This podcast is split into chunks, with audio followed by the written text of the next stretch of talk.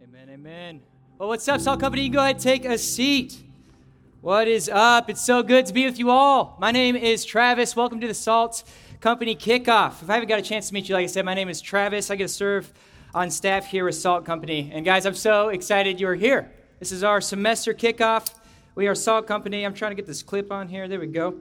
Uh, anyway, glad, glad you guys are here, like I said. Hope you enjoyed the food. Hope you can have a small taste and experience of what it means to be a part of our community tonight. Listen, here at Salt Company, we love Jesus and we love the Bible. And in a little, little bit, uh, we're going to open up our Bibles. We're going to get into uh, John chapter 3 and look at a couple different stories about Jesus. But before we dive into that, I just want to take a moment and figure out who's all here, right? We got a lot of different campuses in Omaha. And so I'm going to shout out your campus and then you guys shout out back to me. Makes sense, all right? All right, we're going to start off with uh, Metro. Do you have anyone from Metro here? Oh, we got a few. Okay, okay. What about Bellevue? Anyone from Bellevue? Hey, we got one. That's what's up. How about college age, but you're working? Okay, there we go. That's what's up. Yeah, you guys are the smart ones here, not in debt. All right, uh, what if you're from one of the medical schools? That would be Methodist, Clarkson, UNMC, St. Mary. Anyone from there? A few there. Okay. What about them Blue Jays? Go Creighton. There we go. All right, last but not least, UNO, the Mavericks. Where you at? There we go.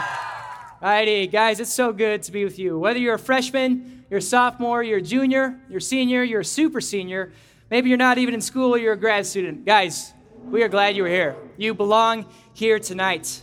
Salt Company is a college ministry of City Light Church, and we exist for the college student and for college age people. We exist to help college students figure out what it means to be a Christian during these four years, during this unique season of life. And we do this by doing two things. We gather on Thursday nights where we're going to hear from the, the Word of God. We're going to hear from the Bible, and we're going to sing some songs to, to Jesus.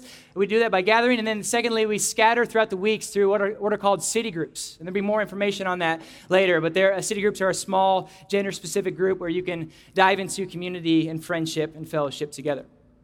And so, why do we do this? Why do we gather here? Why do we do these things throughout the week? Why do we sing songs like this? Why do we have a band? Why do we do all that we do? Because we believe that Jesus Christ is real. And we believe that he is who he says he is. And if he is who he says he is, that changes who we are as well. If you're here tonight and you completely blow off the next 10, 12, 13 minutes, if you blow off everything else that I say, if you think the worship songs are a little bit weird, you're asking yourself right now, why am I here? Know and remember one thing, right? No matter where you are at in your life, no matter what your background is, there's a God who created you, there's a God who knows you, who loves you, and he wants you to know who he is. And his name is Jesus Christ. And he is alive today. All right, tonight, like I said, we're going to look at the words of Jesus himself and see what he says about us, see what he says about our lives. So if you have a Bible, if you've got your phone with you, go ahead and turn uh, and open up to the book of John, chapter 3. And if you don't have a Bible with you, that's totally okay. Look off a friend nearby or just listen. Let's see who this Jesus is tonight. Let's see what kind of people he interacts with. Let's see if he's really worth following with our lives. Like I said earlier, we're going to be looking at two different stories of Jesus, and each one of those stories, is, there's going to be a character in there. And we're going to look at their lives, and we're going to look at Jesus' message. And his message to both is the same only Jesus saves, and only Jesus satisfies.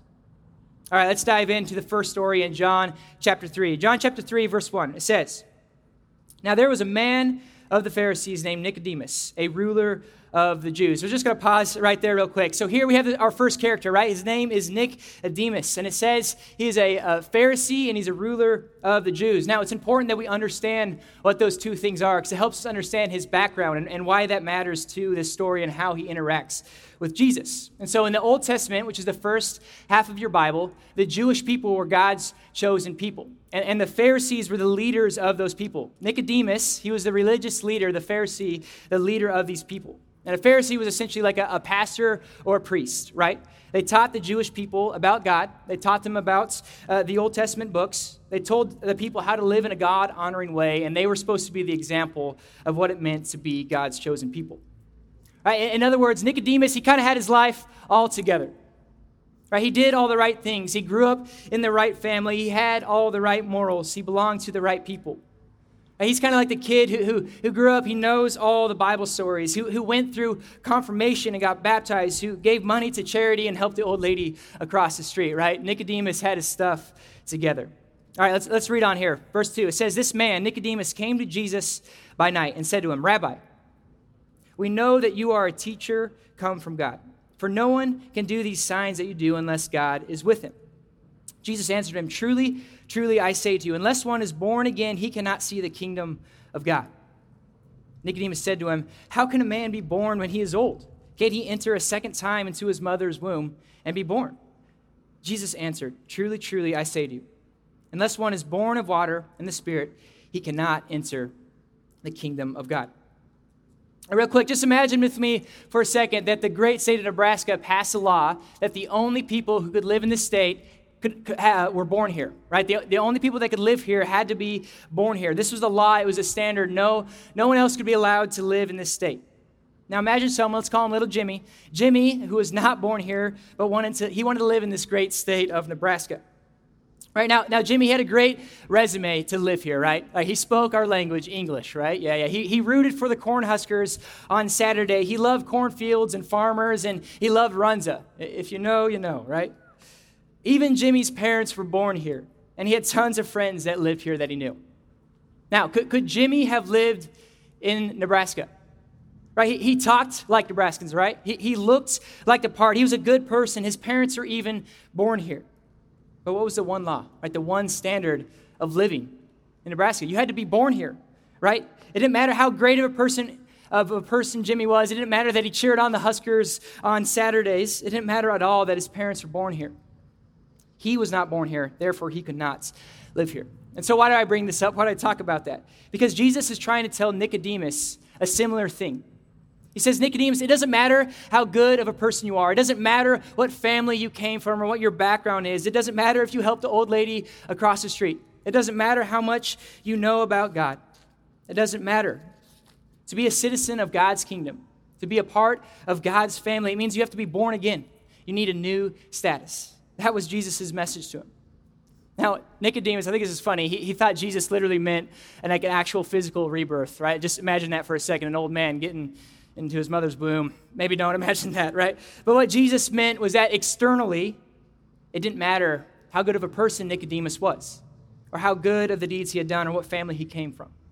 Right, in verse 5, it talks about water, and what that actually is referring to isn't baptism. It's actually, water is used to clean things, right? To, to, to wipe away the, the dirt and the grime.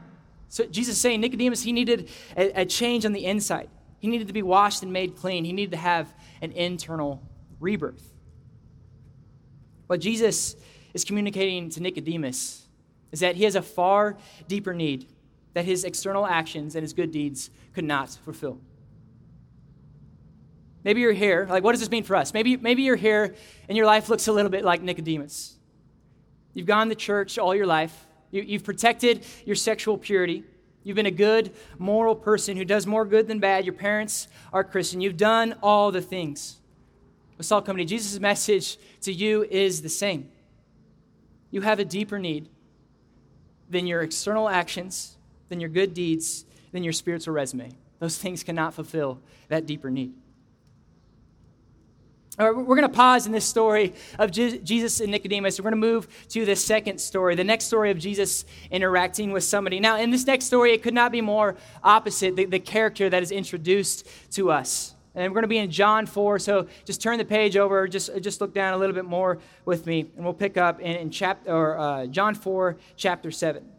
And it says this It says, A woman from Samaria came to draw water. Jesus said to her, Give me a drink, for his disciples had gone away into the city to buy food. The Samaritan woman said to him, How is it that you, a Jew, ask a drink from me, a woman of Samaria? For Jews had no dealings with Samaritans. Now let's just pause a little bit and look at this new character, this Samaritan woman. Like I said before, this character could not be more opposite than Nicodemus, right? First it says she's from Samaria. Now, little thing about Samaria Samaria was like Iowa uh, to, to, Nebraskans. Like, we don't like them at all, right? We're rivals with them, uh, even though they're better than us in football. But that's besides the point, right? Uh, Jews thought Samaritans were racially inferior. And these two groups, they were always in conflict with each other, they were always fighting. Jesus, who was Jewish, should not have been talking to her. So that's the first thing we see. The second thing, Jesus is talking to a woman. And at the time, this was, this was absolutely absurd. Women were not treated well at all, they, they were deemed as, as less than, as inferior to men. Jesus should not have been talking to her. And later on in, in, verses 16 and 17, and the end of the story, we see that this is actually a promiscuous woman, deep in sexual sin, who's, who's hiding in shame from others. And who is Nicodemus? He was a perfect golden child who did all the right things, right?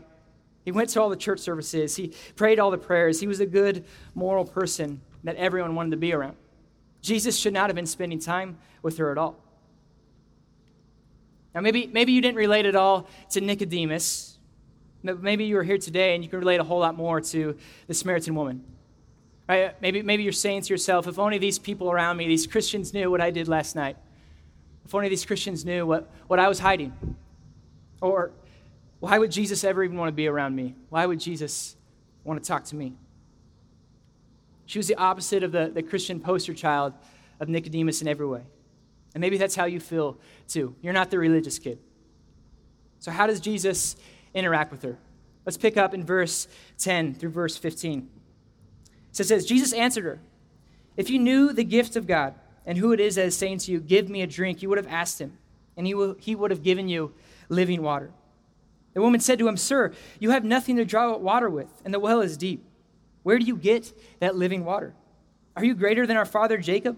He gave us the well and drank from it himself, as did his sons and his livestock. And Jesus said to her, Everyone who drinks of this water will be thirsty again, but whoever drinks of the water that I give him will never be thirsty again. The water that I give him will become in him a spring of water welling up to eternal life. I just want to I just want to point something out real quick. We're not going to spend a whole lot of time in this, but notice, remember all those things I said about the Samaritan woman and, and who Jesus was, right? But notice that he confronts both racism and sexism in his actions and his words towards her, right? He sees her value and worth and engages with her in a meaningful way, even though culturally he should not have. That's who Jesus was. Anyway, this unnamed woman, this Samaritan woman, right, knowing who Jesus was, he was a man and he was Jewish, speaking with a Samaritan woman, says, Why? Why would you talk to me? Let alone ask me for help. You should know better, Jesus.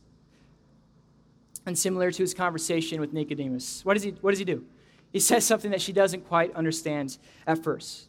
He's talking about water and thirst, and he says, Everyone who drinks of this water that I give them, well, everyone who drinks of the water of this well will be thirsty of him again, but whoever drinks of the water that I will give him will never be thirsty again. I just Imagine for a second, like we've had some really hot days, right, haven't we, this summer, at least here in Nebraska. Now imagine just the hottest day. We're talking like 98, 100 degrees, 104 degrees, 98% humidity, like a real scorcher, right? You just got done playing some spike ball, some, some volleyball, some sand volleyball, some basketball, whatever it may be. You're tired, you're hot and thirsty. Just imagine that for a second, right? Do you, in that moment, do you go and smash a warm, sugary Dr. Pepper? Does that sound appetizing? Like, what? Does a warm, sugary Dr. Pepper, is that going to quench your thirst when you're tired, hot, and sweaty? Like, no, of course not. You need some water.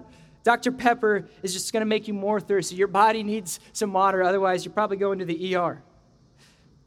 Now, in a much greater way, the Samaritan woman in this story, she'd spent her entire life trying to quench the thirst of her soul.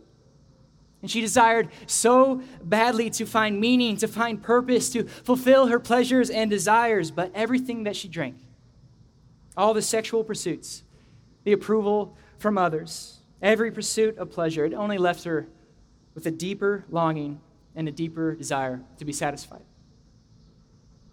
And here we see Jesus entering into her story. He enters into her life and he tells her that the very thing that she has so desperately been searching for her entire life he can supply. It is available to her through him. The water that I give her will become in her a spring of water welling up to eternal life.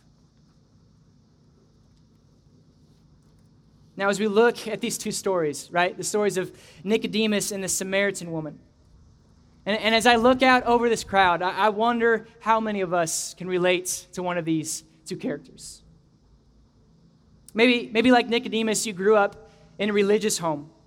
You've attended church all of your life. You got confirmed and baptized. You did all those things. You're a good, more person who does more good than bad. Like Nicodemus, you got the perfect spiritual resume of religious accomplishments, and you think that you're right with God because of what you're done, what you've done. Or maybe there's, there's others here who are like the Samaritan woman. Right? You feel like you've been searching for something to fill that void in your life. And so your whole life is spent chasing desire after desire, hoping that you will finally feel like you found whatever it is that you're searching for.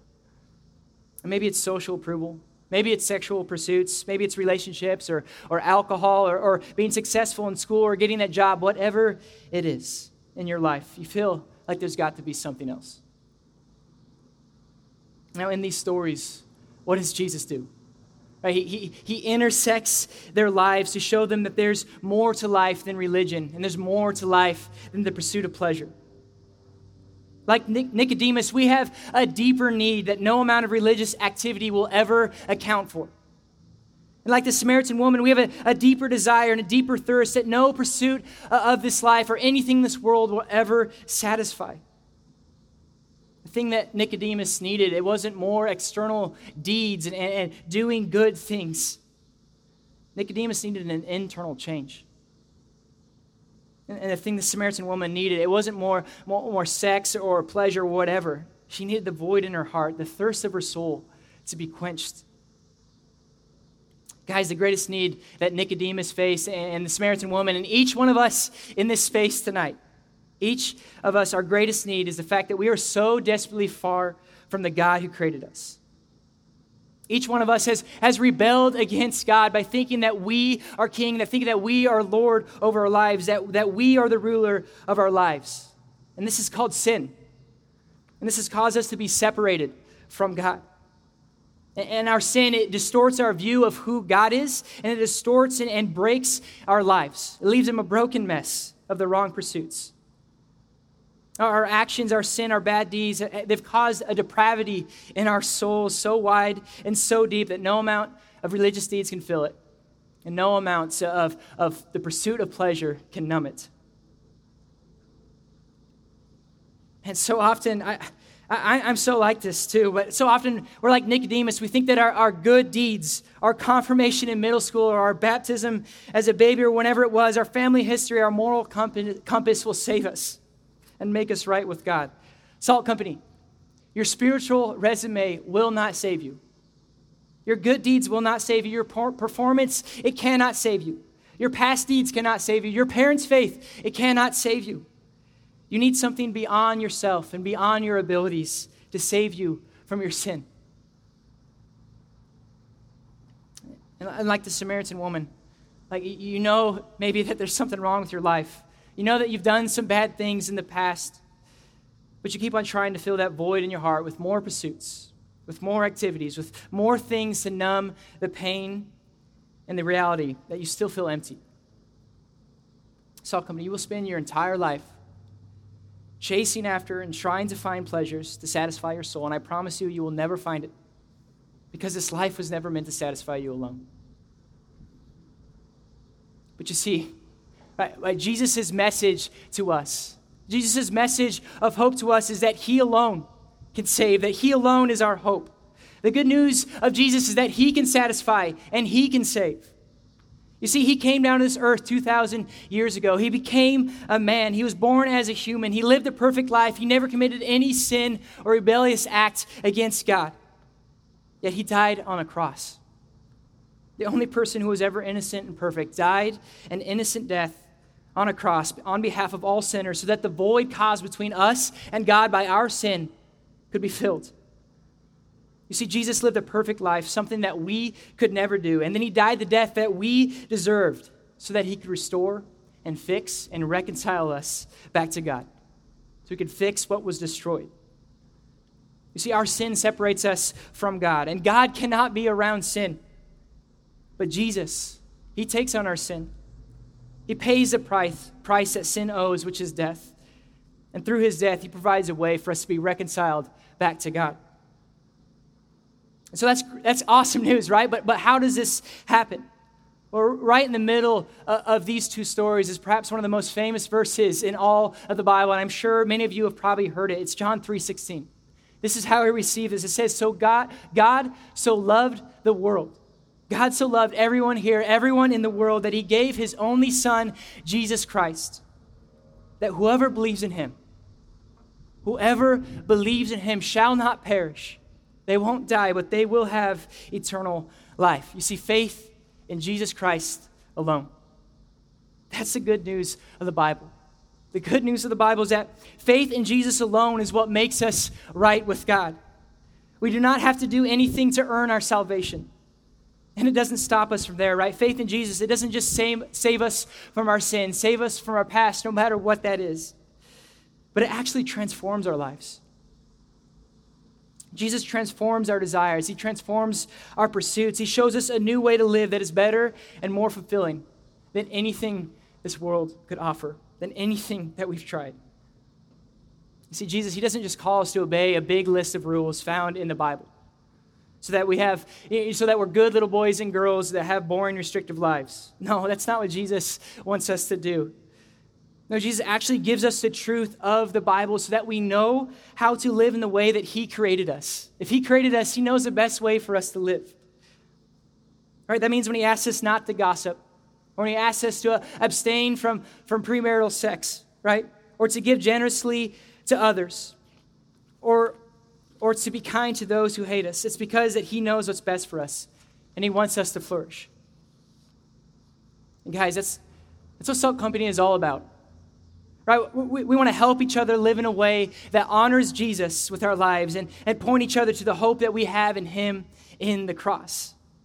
Because if Jesus is Lord and Savior of our lives, then we choose to submit to His words as the authority of our lives. If Jesus is Lord and Savior, we're going to gather on Thursdays and on Sundays, and we're going to gather in city groups throughout the week to figure out how we can know the Bible and how we can apply that to our lives. If Jesus is Lord and Savior, that means we're not going to keep it to ourselves. No, we're, actually going to go out to our peers on the college campus or in the, or in the workforce, and we're going to invite them into our community. We're going to love them as we have been loved. We're going to tell them about the hope that we have in Jesus Christ. And guys, we, we don't claim to be perfect. We are not perfect. We are all a work in progress. But we cling to the hope that we have that Jesus is our Lord and Savior, and we strive to follow him every day of our lives. We are an imperfect community trying to follow a perfect God who is far more gracious and far more kind than we could ever dream. As we, as we close tonight, maybe you're, maybe you're sitting here and you're already a Christian. Right? You've already placed your faith in Jesus. You've recognized your need for a Savior and you're trying to follow Jesus with your life. guys, I, if that describes you, I want to invite you into our community. Invite you to be a part of Salt Com- Company these coming years. Let's follow Jesus together. I want to invite you to join a city group. We'll talk a little bit more about that afterwards. Mariah, she'll come up and talk about that. But a city group is a small, gender specific group of college students who meet weekly and they're trying to follow Jesus together and understand the Bible together. Guys, let's follow Jesus together. Or maybe you're here tonight and, and you've never placed your faith in Jesus. And I want to ask you, like, why not? Why not tonight? I promise you, your good deeds, and your religious resume, it, it can't save you. I promise you that. And your pursuits of pleasure and self indulgence, it will not satisfy you. But Jesus can. Faith in Jesus, it causes the, the internal change that religion cannot. Faith in Jesus, it quenches the thirst of our souls and satisfies our deepest longings. Faith in Jesus does all this because it addresses our deepest need and it fixes what is broken our relationship with God. Faith in Jesus Christ alone is what will save you, and it's what will satisfy you, I promise. If you feel like something is stirring in your heart right now, if that describes you, like as, as we start singing this next song, please go to the back. Come talk to me. Come talk to one of our staff that are standing in the back. We'd love to talk to you about what it means to follow Jesus and, and, and, and help you in this way. We'd love nothing more than walk, walk through what does it mean to actually become a Christian and place your faith in Jesus. And maybe you're the third person, you're not quite sure about this whole Christian thing and Jesus thing, and I just want to say that's okay. I, I want to invite you into our community still. Come to our Thursday gatherings, get plugged into a city group, and, and learn about Jesus and, and see who he really is. Is he really who he says he is? On Thursday nights, when we gather at City Light Midtown on a regular basis, in these next few weeks, we're going to be looking at the words of Jesus in the book of John, the book that we were in tonight. And we're going to be uh, uh, looking at the question that Jesus poses Who am I? And he's going to answer that question seven different ways. He's going to say, I am. He's going to answer that. If you want to know more about who Jesus is, join us on Thursday nights as we study his words in the Gospel of John. Salt Company. Jesus is worth it. Only Jesus can save, and only Jesus can satisfy. Let's pray.